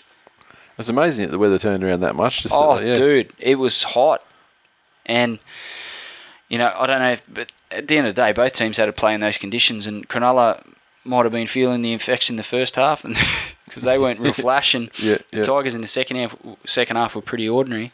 Um, Todd Carney, he always finds a way to to just score points against the Tigers and play well against them. It's true. Is Even with the Roosters, he did he did Roosters. jag some victories. Was it last year, the year Yep, before? Yeah. yeah, both. Yeah, um, and also when he played with Canberra, I just remember him. I just seem to have far too many memories of Todd Carney streaking away to score tries against the Tigers. it's not a good thing. Um, but I, I know Sharkies fans will be disappointed in the result, and they've got every right to be because it really should have been a victory for him. Yep. Um, but I I honestly think there's some really good signs there for him. I thought Gardner, um, he made a couple of errors, but I think he was fairly solid. Gallen was his, usual self. Um, Unstoppable Carney, machine, but even he looked really like overheated at times as well. That's when I thought, okay, I mean, if Gallen looks like he's wilting, then it must be really freaking hot. it was it was very very You hot. saw the massive cramp, you know, calf cramp epidemic in the last sort of ten minutes of the game. Oh, dude, Players there was about down, eight. Sharkies down at one stage. And Yeah. then Tigers started doing it as well. Yeah. It must have been terrible. and yeah, there's some really good signs there. I just I know Colin Best had a pretty good game against the Tigers. Carved up. Oh, I don't know that he carved up, mate, but Carved up. Got one try, almost got the double except for a penalty. it, that was justified. Yeah, it was justified, but still, he almost got there. I that, that's one thing I won't accept. That was double movement every day Yeah, of the oh, week. did it? His momentum was stopped, and he, the ground, the arm carrying the ball had hit the ground. So And the player hadn't disengaged, so, No, like you know, so- falling off the tackle player. I mean, there's no. I don't think a Cronulla fan. That's cut and dried. But Cronulla fans might be like, oh, you know, it's almost like disappointment from wishful thinking. Like if Yeah. only you know, blah blah blah. But there's no way that was not a double movement. yeah, but the Tigers win. They're going to have to improve. As Benji said, that they won't be premiership favourites after that performance, No. and, and they've got no right to be. So uh, they're a lot better than that, and hopefully, um, you know, Humble can nail down the fullback spot, and they can get some cohesion there.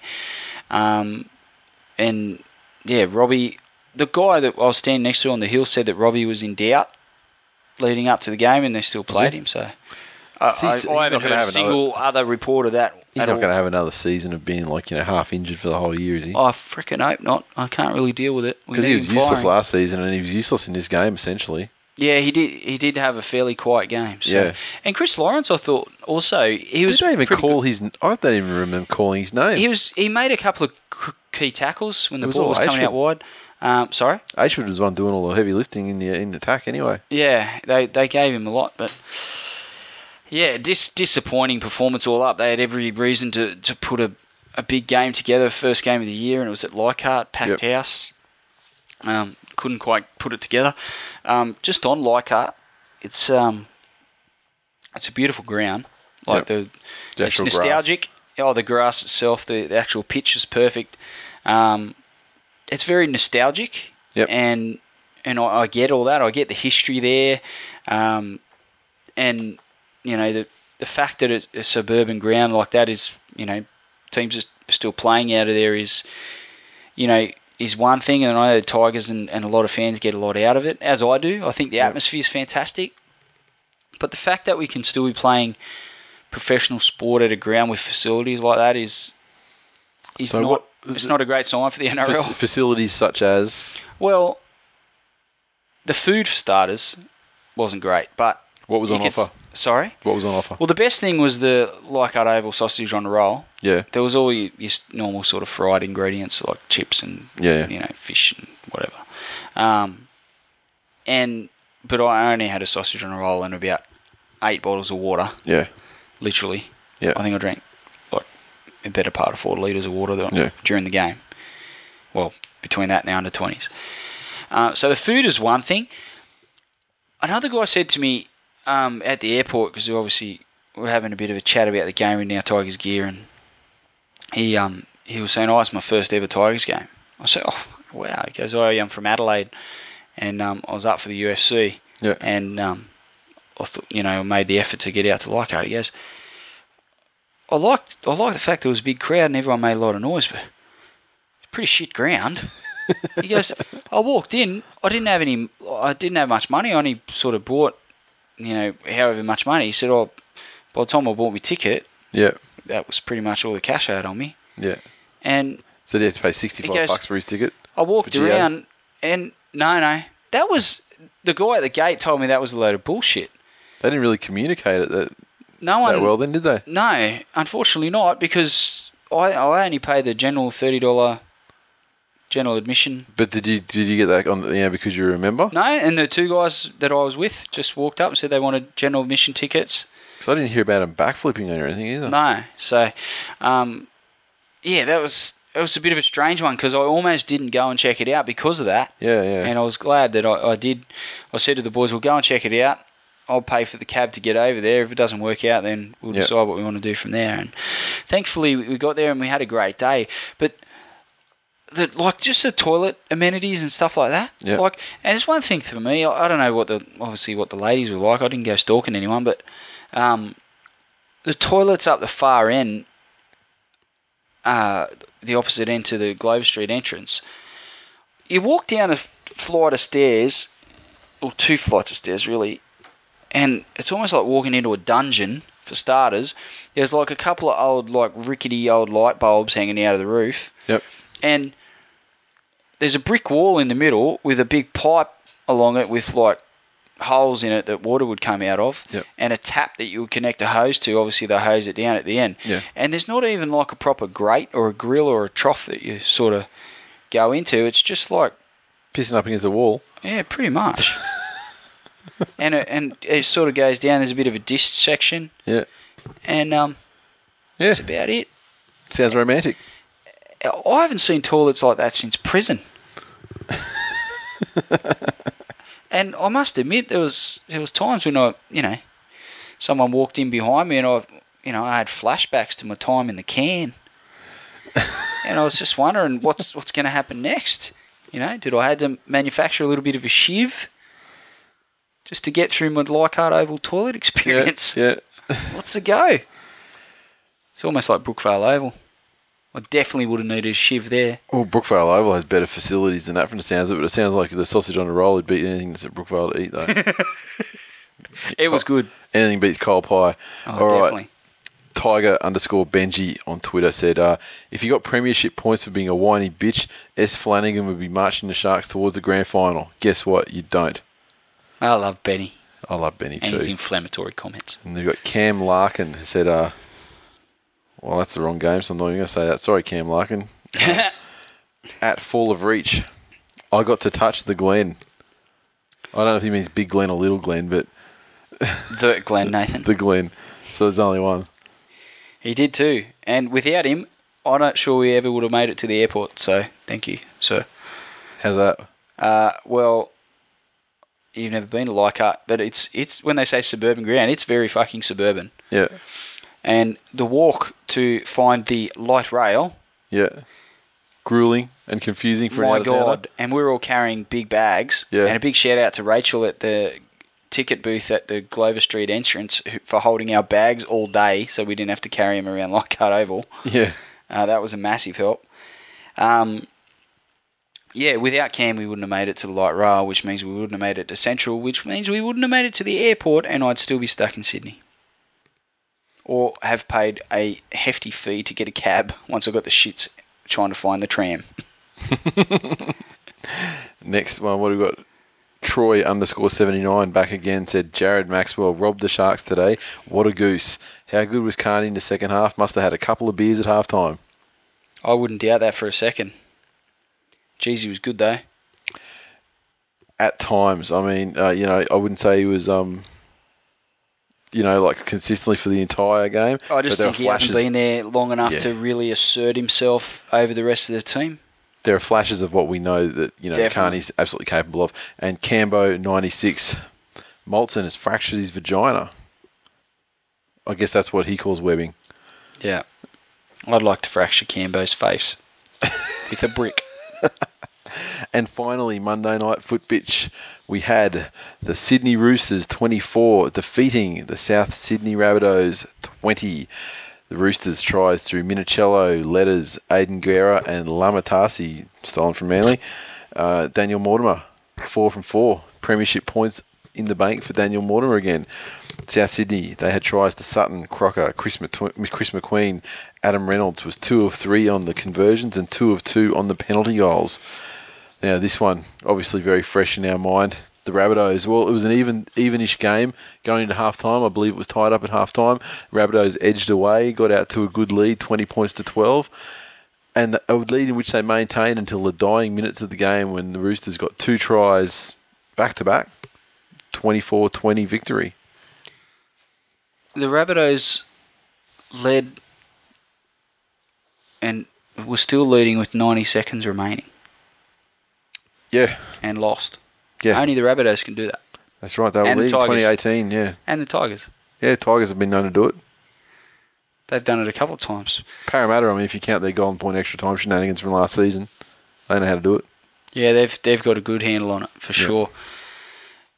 It just goes to show with the Rabbitohs, they've had a lot of seasons where they've promised a lot and delivered very little. And unfortunately, a losing culture is going to be hard to break. And I think they've got some playing talent that can overcome it. But I just think also a bit of. I think Burgess is going to be a great leader at some point in his career. Just think at the moment he's a little bit young to um, to be that guy that lifts them up. And I thought Roy Asotasi would be, you know, that guy. And Yeah, no, not far quite. from. He's he's a long way off his best. Crocker as well. Um, those sort of guys, you know, people have made jokes about how many captains they got, but um, you know, if it's all captains or a leadership group or whatever, they need to be able to pull together and, and games like that they need to be able to close out and get a win. And Yep. um, you know, inexperienced halfback, probably had you know he had a couple of errors, but all in all, I think he had a pretty good game. No, he Um, was good, and he's proven this. He, he has proven that he is the super coach bargain buy of the season. He would have to be, yes. I grabbed him eighty-seven and a half thousand. Nice. Would I haven't seen what how many points he got, but given the fact he got four goals Yeah, plus his general big- play stuff, he would have done Sure. okay. He certainly would have been in return. Yeah, but obviously, um, new coach. He's got comes from good pedigree. He's had success in his coaching career to date, but that's going to be you know breaking that losing culture and instilling you know belief that they can grind out wins. That's going to be the difference between South having a mediocre season and and being among the contenders that they certainly think they're going to be. So, Yep. uh, but the Roosters, you know, as young players do, um, although it was one of their older players that got the winning try. But um, as young players do, they've got a very young side and some very young forwards, and they never give up. They want to have a dig for each other. And Yep. Brian Smith had had you know less to work with at times with some of the teams he's coached. So um, you know you can get a long way in, in this competition on enthusiasm and, and that never say die sort of attitude. So. Yep. Um, they were also playing without their, their most inspirational player in, in Braith Anasta. So, good performance for round one for the Roosters. and- Great finish for him, anyway. Yeah, definitely. And, you know, they'll gain a lot of confidence out of that and, and hopefully they can put it together for a few more weeks and, and see, what, you know, what they can get out of these young boys. I think, as we said with the Broncos um, last year, they, they sort of proved us wrong to a point, but, you know, young players do feel the pinch of a, of a grueling long season. Yep. Um, and that's a challenge that they're, they're going to be faced with at some point this year too. But so far, so good. on Twitter we had Josh underscore Hill underscore one nine one, who basically he's a seasonal Twitter user, pretty much only on during the footy season. Yes. he's re-emerged about a week ago, and he said, uh, "Footy is back, and so is the Ranger. Heart attacks, Golden Point, He's horrid clearly tipping referring to himself. to himself. Yeah, heart attacks, Golden Point, horrid tipping, LOL at South, referee fuck ups, off season, hair. Dot dot dot. He was just caught in the middle of a ramble. Troy underscore 79 back again. What a finish. South with a better team, but it's South after all. Only they could lose a game leading by eight with 90 seconds left. There's a myriad other tweets that I didn't mention because they're all exactly the same things, which is pretty Yeah. much like LOL at, at Souths, Yeah. which is, you know, the, the, the craze that's taken the internet by storm. I'm not sure it's taking the internet by storm, but there is a few takers. Um, yeah, disappointing for South. Um, they tried hard. They had some, some good performers, but they just couldn't quite close it out in the end, and the Exactly. Roosters come and got them. It all came down to that last try where it was just chucking the ball around in, in brokenish sort of play, and just one good ball from I think it was Mitchell Pearce that actually got the whole movement moving forward. And yeah, Oh, just, yeah, that try. They threw caution to the wind. yep. Um, Cordner put the kick through, I'm pretty Yeah. sure.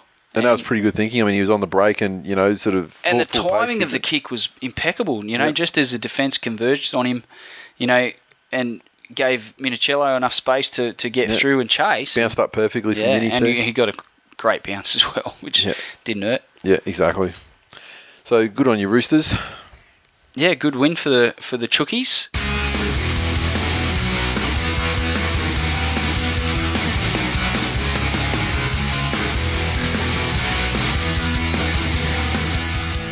Previews for round two NRL season 2012 kicks off Friday night football game number one for New South Wales people. Anyway, the mighty Manly Seagulls versus the West Tigers. What's a bet?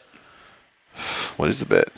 Whoever loses buys the opposing team's jer- jersey Yeah. for that Yeah, other pay, other yeah. person. Yeah, can't think of anything better, so may as well do that. Yeah, Sounds good to me. cool, done.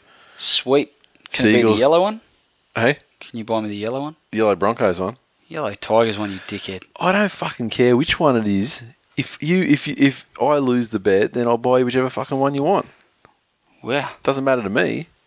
Oh, normally you're not very cooperative. Well, no, I mean all their jerseys suck and they're fucking god awful abominations against fashion, nature, religion, football, and every other fucking thing you can think of. But you know that's it's the way it is. If you want one, you know, as as misguided and you know colorblind as you may be, you're entitled to it. Sweet. I like the way you think.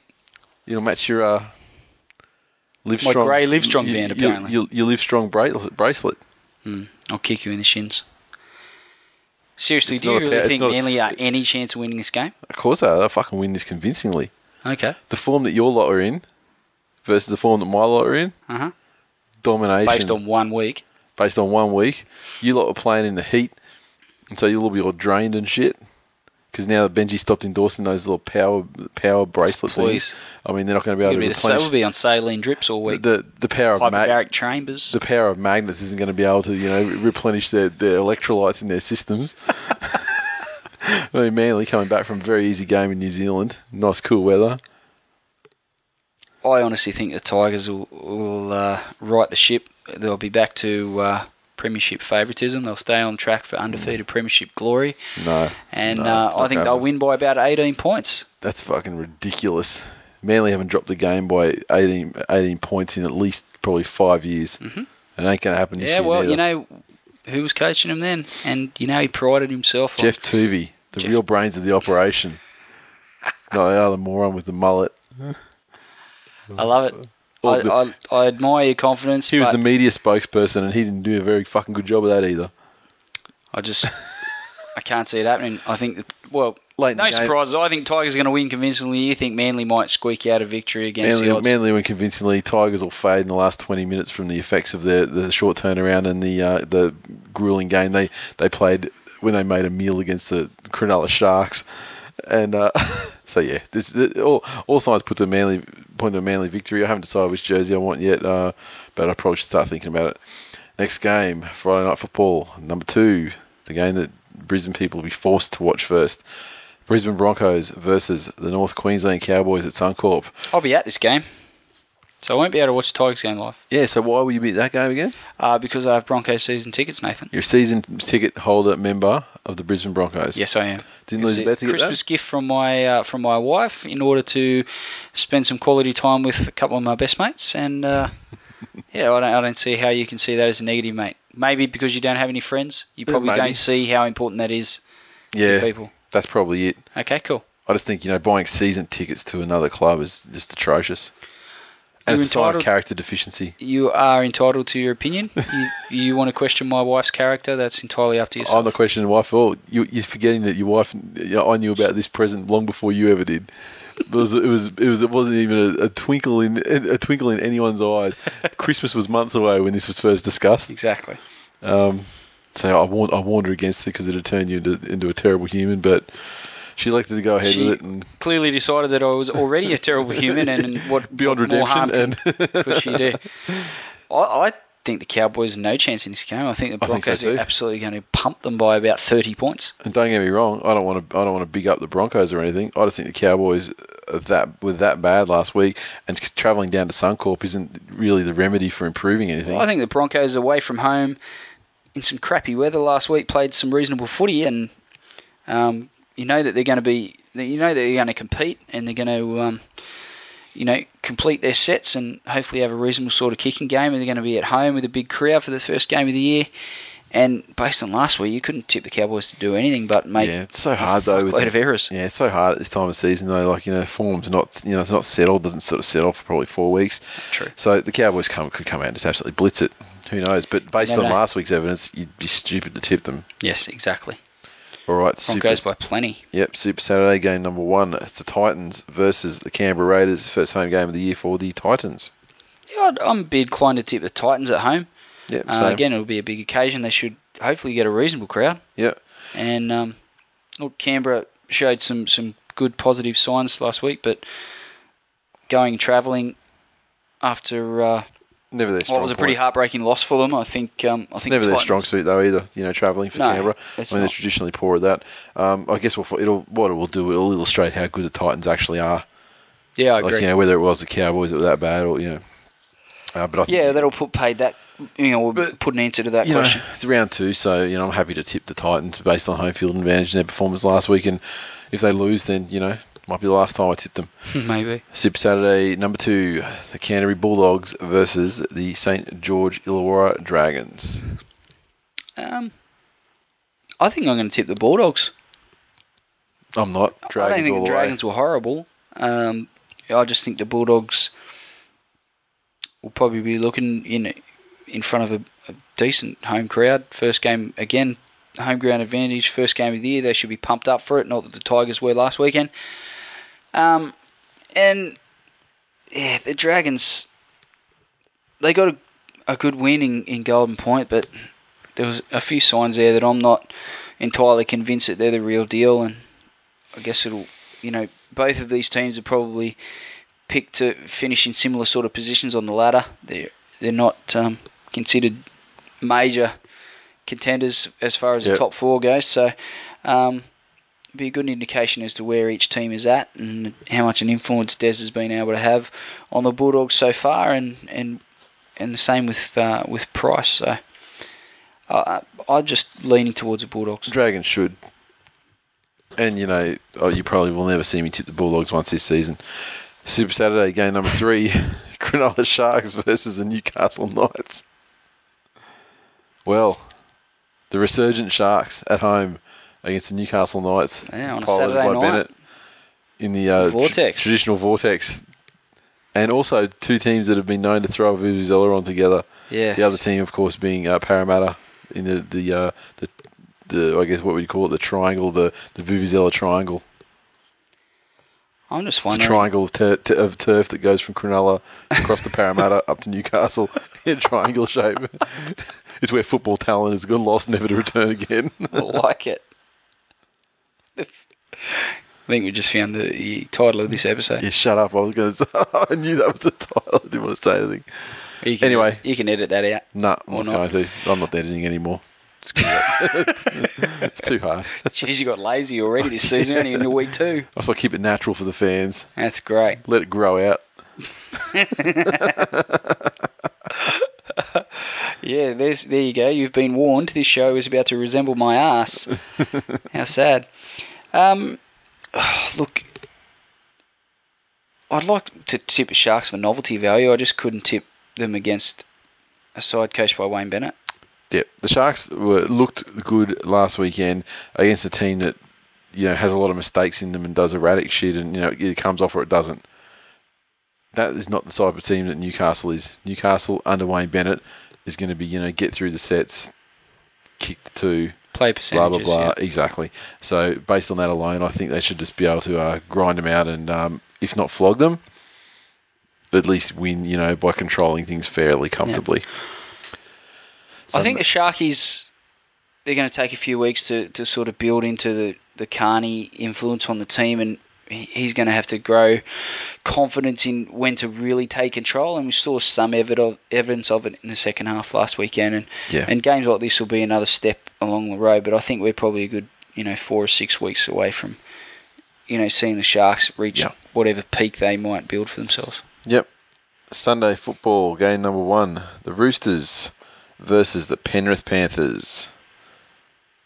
Panthers weren't really convincing, and I think the Roosters' youth and um, enthusiasm would probably enough um, to have Yeah. me tip them. Not convinced by either sides really, but I No. think you have to, you know, okay, first round the Roosters got the win, albeit you know last second against Souths.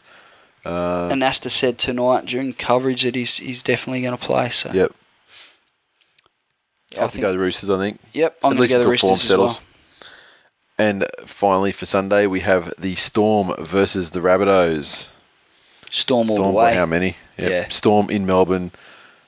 Gonna against the crush them. shattered Rabbitohs outfit. Yep, it's going to crush them. Monday night foot bitch. Parramatta Eels versus the New Zealand Warriors. Warriors. They have to be the Warriors. The Warriors played well last week.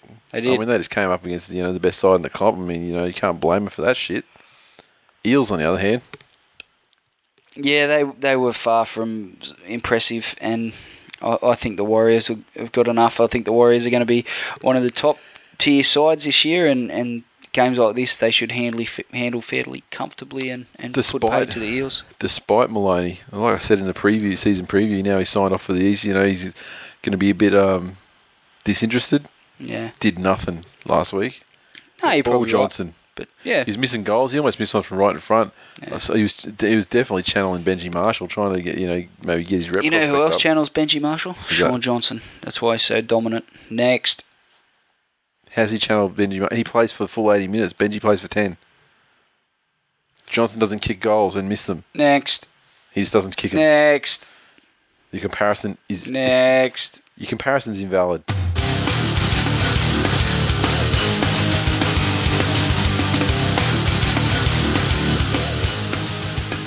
That's full time for episode 77. As always, you can interact with us on Twitter, so follow at TWI League.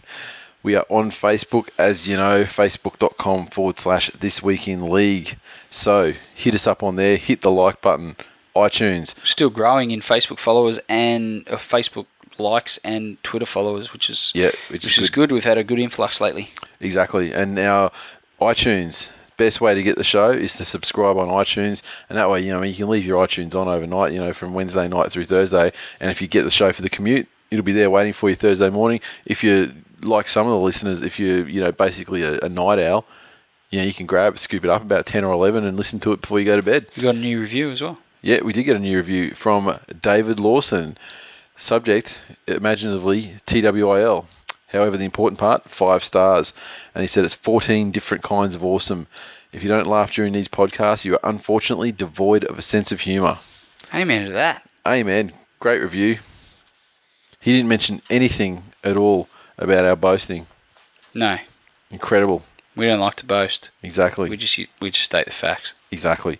Uh, we've got the shop, thisweekinleague.com forward slash shop. There we have. Got stock of the Revelation shirt. We've got stock of all the hats, I believe. So Stubby freaking, cools. so freaking hot at Leichhardt Oval. I could have definitely done with a drink cooler. and a hat. Well, you had I had a on, hat. probably. Yeah. Definitely had a hat on. I had my this week in league hat on, and it uh, kept my head suitably shaded. no bias at all there. None at all. I did rock the shirt on Friday night whilst getting drunk You did. and finding did. random people that listen to the show. Exactly. And that was a funny story, actually, that I haven't raised yet. How was it on, was it Friday night when those random dudes, or was Yeah. it Saturday night? Friday night.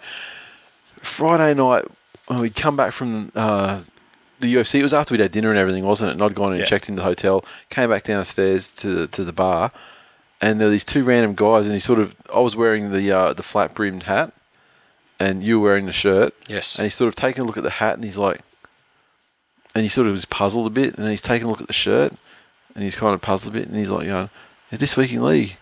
And I said, "Yeah, I'm the I'm the Manly one. And he's the West Tigers one." Oh, what? Yeah, like, Didn't believe us at believe- first because we look like shady yeah, characters. then his mate came back from the bar and he's like, "This is these. you remember that? Blah, blah, blah, these are the guys, you know." And it was quite funny. Yeah, it was good. It's always nice to um, chat with people that listen to the show. We also caught up with a, a few listeners of the show, including uh, Three Card Magic Trick from Twitter, Andrew. Yep, Legend, bought me a drink. yep, Instant winner in my books. several. Yes. Yeah, he did buy me several. Uh, we already mentioned Fall of Reach, Cam, who boasted about touching me. Yep, Did again. not buy me a drink. um, and also Mick Tracy, Yep. also did not buy me a drink. No, no, Distant third, no. didn't touch me either. So, Well, he- although he- third in the fan stakes. yeah, exactly. And he, in fact, he he, t- he took away uh, about three hundred fifty bucks worth of UFC tickets. Yes, he did. As well. Didn't even hear him say thank you. Actually, he's from Penrith. that's okay. Um, I think that's all we've got time for this week. That's all we've got. We've got, if we had more, we'd have time for it. But that's all we've got. Well, yeah. Well, I mean, yeah. Well, with our new unofficial time limit for episodes this season, we- we're well under it this week. Yes, but, exactly. Um, but so, but rather than subject you guys to uh, 15 and a half minutes of crapping on, I will just wrap it up right now and say see you next week. Excellent. I look forward to uh, videoing the presentation of my new jersey in a week or so. I was thinking towards the white the, the white chevron version of the jersey. After watching him run around with it on uh, on Sunday, I thought, yeah, that's that's the ticket. Looks See awesome. you next week. See ya.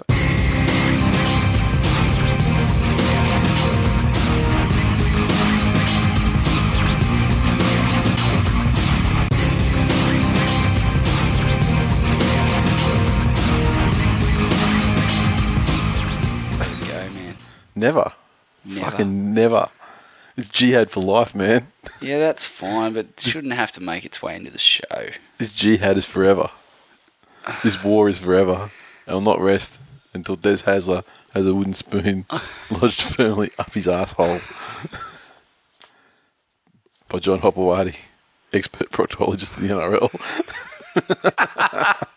Let's go. Hey, it's Paige DeSorbo from Giggly Squad. High quality fashion without the price tag. Say hello to Quince. I'm snagging high-end essentials like cozy cashmere sweaters, sleek leather jackets, fine jewelry, and so much more. With Quince being 50 to 80% less than similar brands. And they partner with factories that prioritize safe, ethical, and responsible manufacturing. I love that. Luxury quality within reach. Go to quince.com slash style to get free shipping and 365 day returns on your next order. Quince.com slash style.